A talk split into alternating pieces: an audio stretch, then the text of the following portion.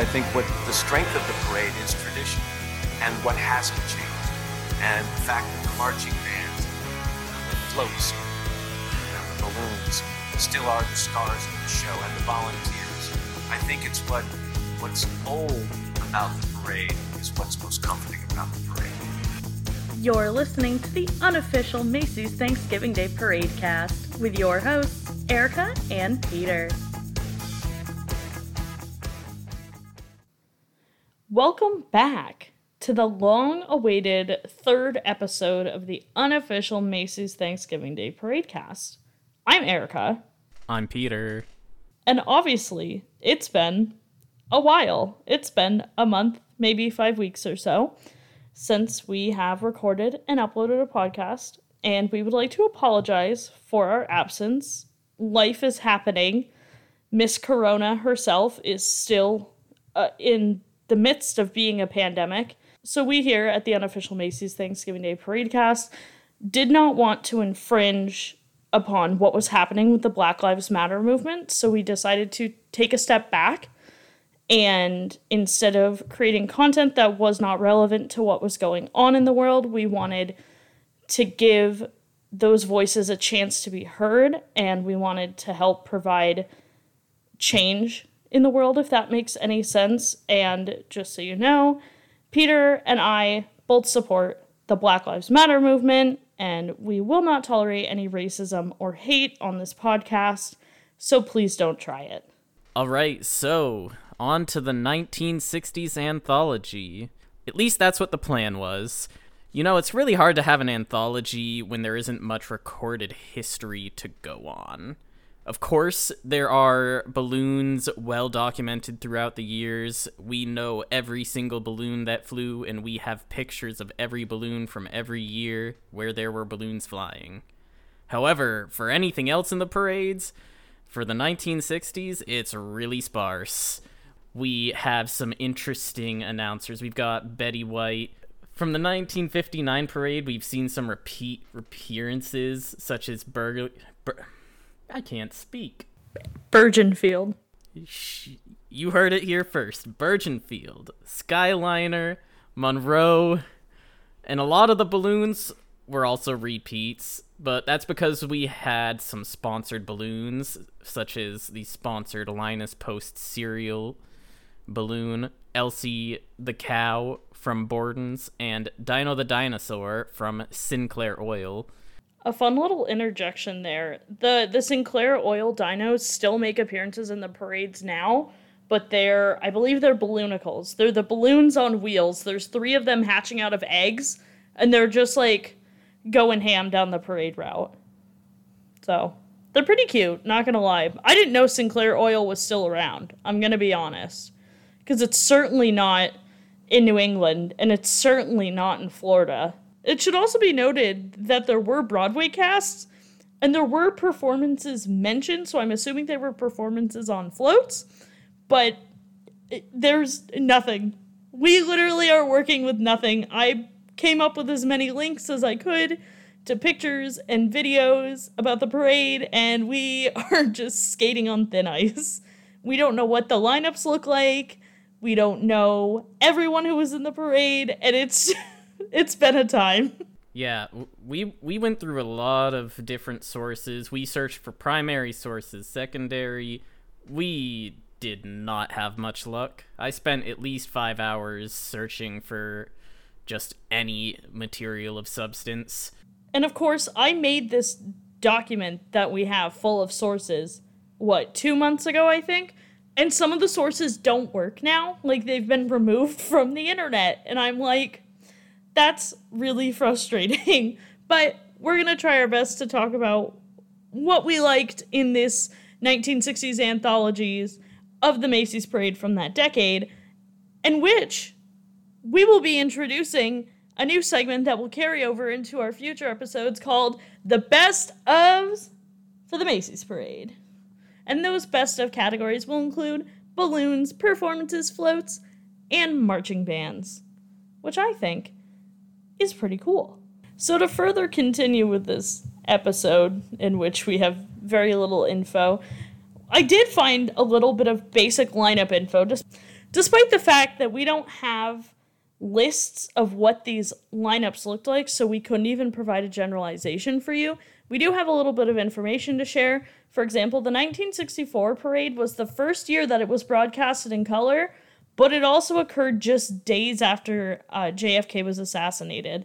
And I guess there was some debate about whether or not they were going to do the parade, but they decided to do it to bring smiles to the hearts of America. And I think that's very valuable. And it should also be noted that in the 1969 parade, the Museum of Natural History celebrated 100 years of being a museum, and they celebrated with having a float. And I think that's pretty cool. Peter and I have both been to the Museum of Natural History, if I'm correct, our junior year of high school.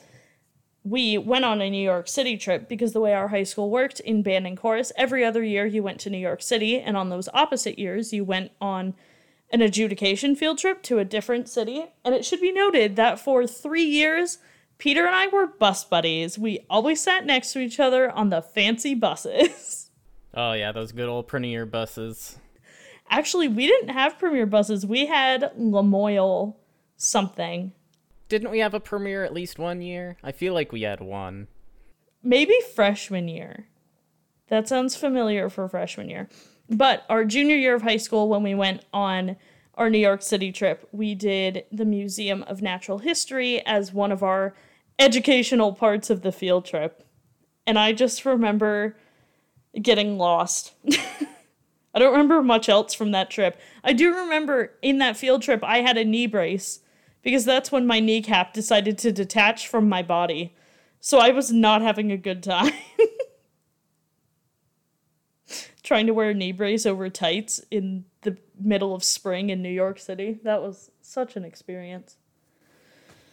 but anyway, now we're moving on to everybody's favorite segment weather with Peter.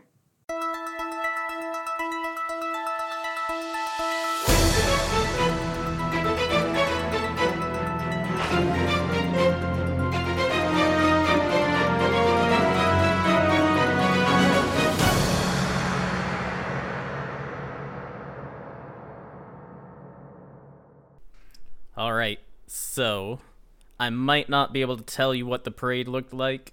I don't really know much about these parades, but I can sure tell you about the weather. Now, you can see here on this graph. Peter, this is a podcast. People can't see anything unless we start filming ourselves and uploading it to YouTube. Well, you're just going to have to imagine a graph then, the possibility of a graph, a couple of graphs. We've got a graph for temperature throughout the day, we got precipitation and wind speed. And the wind speed, it's also got the direction of the wind, but, you know, that doesn't really matter. Who cares? It's wind. Okay, don't say don't I don't care it's wind or whatever you just said because wind is very important to the Macy's parade because those balloons now in 2020 and well since there have been big balloon crashes have strict regulations about the wind speed and the wind gust speeds. Last year in 2019 they almost downed the balloons because it was predicted to have like crazy wind gusts. So wind speed is important. Thank you for coming to my explanation. I didn't mean wind speed wasn't important. I meant the direction wasn't. The direction is kind of important because of side streets and wind drafts. But like we weren't there, so we weren't even a thought. My parents were barely alive in this decade. 1960, we got a high t- of 53, low of 41. Fahrenheit, of course. We have zero precipitation and a max wind speed of 14 miles an hour. 1961, we have a high temperature of 54, a low of 43, no precipitation, and a max wind speed of 37 miles an hour. Hoo-wee, that's a lot of wind. 1962, we have a high of 41, low of 36, getting kind of chilly. We have, again, no precipitation and a max wind speed of 15 miles an hour. 1963, we have a high of 43, a low of 35, another chilly year, no precipitation, and a max wind speed of 17 miles an hour. 1964, we have a high of 58, a low of 41. zero precipitation, a max wind speed of 28 miles an hour. 1965, we have a high of 47, a low of 37, zero precipitation, and a max wind speed of 15 miles an hour. 1966, we have a high of 62, a low of 49, zero precipitation, and a max wind speed of 10 miles an hour. 1967, we have a high of 47, a low of 43, no precipitation, and a max wind speed of 17 miles an hour. 1968, we have a high of 48, low of 42, zero precipitation, and a max of 30 miles an hour. 1969, we have a high of 53, a low of 41, zero precipitation, and a max wind speed of 14 miles an hour. And finally, 1970, uh, that's the next decade. Catch you back next time. So now we're introducing that new category we discussed a little earlier called the best ofs.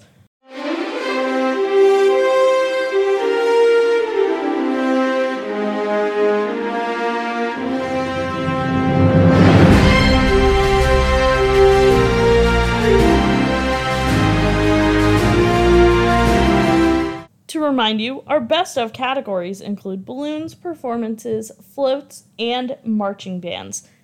As stated many times in this episode, we didn't have much to work with, so these categories are going to be pretty short, but let's get into it. I'm going to start us off with the best of balloons through this decade.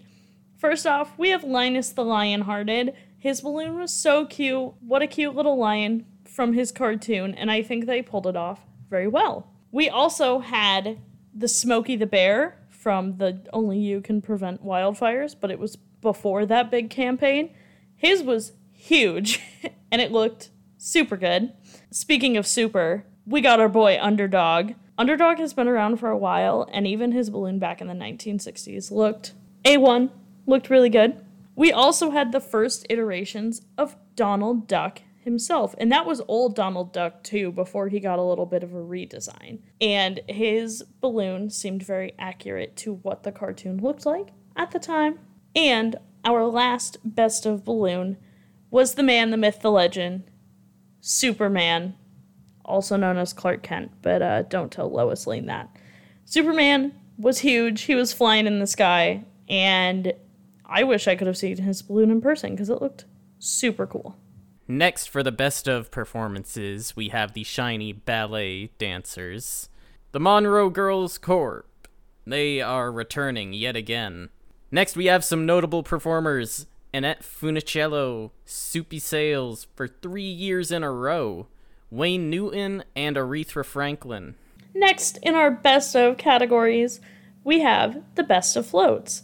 The number one float that we saw the most media for every link I found went back to the Munsters float or the Munsters car. That car, fun fact, cost $20,000 in 1960 dollars. And i didn't do the price conversion but i can assume that it's really expensive in 2020 dollars. Also herman munster got drunk and yelled an expletive at the hosts on the float.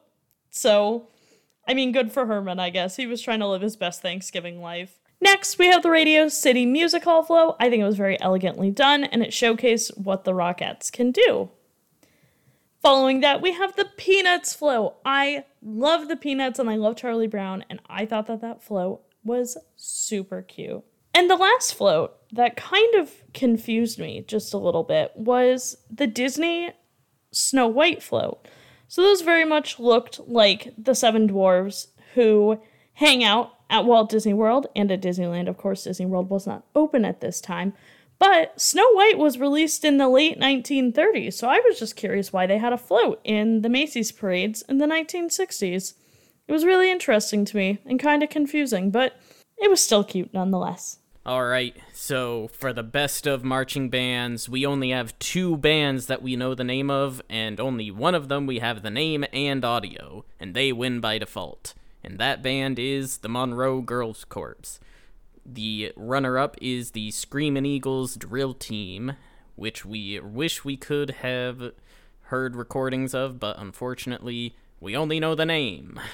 Listen, if it's a drill team called the Screaming Eagles, they've got to be good. Because I don't know if you've ever watched a drill team, but like they mean business. And if their name is the Screaming Eagles, that's the most patriotic thing I've ever heard. And I wish I could have seen that. It sounds like a good time. And now we're going to move into our last segment of our 1960s parade anthology series, which is your favorite and mine memorable moments.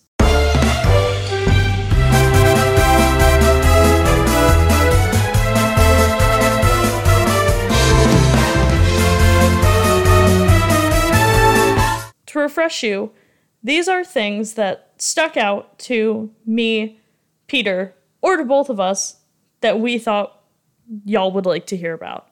So, Peter, why don't you start us off with your worst balloon? You you have a worst balloon for this decade. Yeah, uh, for the most part, a lot of the balloons were very competent, very entertaining to look at. None of the fever dreams or Lovecraftian horrors of the like 1930s and 1940s. But there was one balloon that was just not interesting to look at. It was the 1962 trapeze artist balloon.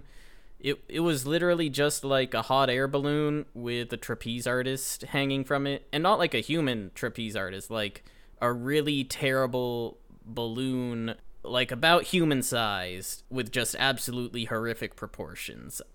It just looked hideous. And speaking of worst ofs, it's not great that a lot of our memorable moments are the things that aren't the best, but they are the most memorable. So let's talk about all of the character costumes, including the big bad wolf costume. That was the most horrifying thing I've ever seen in my whole life. You know what else was kind of. It was horrifying, but it was also very well done. Was the Mad Balloon Head, like from the Mad magazine and like from Mad TV. It looked really good, but like was the person wearing that okay? Have we checked on him lately? Another memorable moment was the human giant caterpillar from the 1968 slash 1969 parade. It was this giant caterpillar worn by multiple people on the ground, and I was both horrified and fascinated at the same time. I don't want a caterpillar to ever be that big, but the execution was well done. And last but not least, our final memorable moment to leave us on a positive note was that Boppin' Macy's song. There was a Boppin' Macy's song that I wanted to include a sound clip of in this episode, and when I went back through our document of all the links needed to talk about these parades, I could not find the link to the song anywhere. So now I'm scared it doesn't exist. But the song was a bop and it was about the Macy's parade and it was really good. Peter, did you listen to it or am I crazy? Uh, to be honest, I think the link died before I got to it, so I don't know what to say about it. so, that was the 1960s anthology episode. It was uh, a lot sparser than we were expecting. This was uh, kind of a train wreck in slow motion for us. But don't worry, because we're going to try to do it again next week with the 1970s Macy's Thanksgiving Day parades. Please, if you're listening on Apple Podcasts, don't forget to leave us five stars and leave us a review. We would really, really appreciate it. And thank you so much for listening to our podcast. It means the world that despite the fact that we took a break, you guys all want to listen to the history of the Macy's Thanksgiving Day parades and hear the feedback from two random childhood best friends. We truly could not do this without you guys. Until next week, see you later.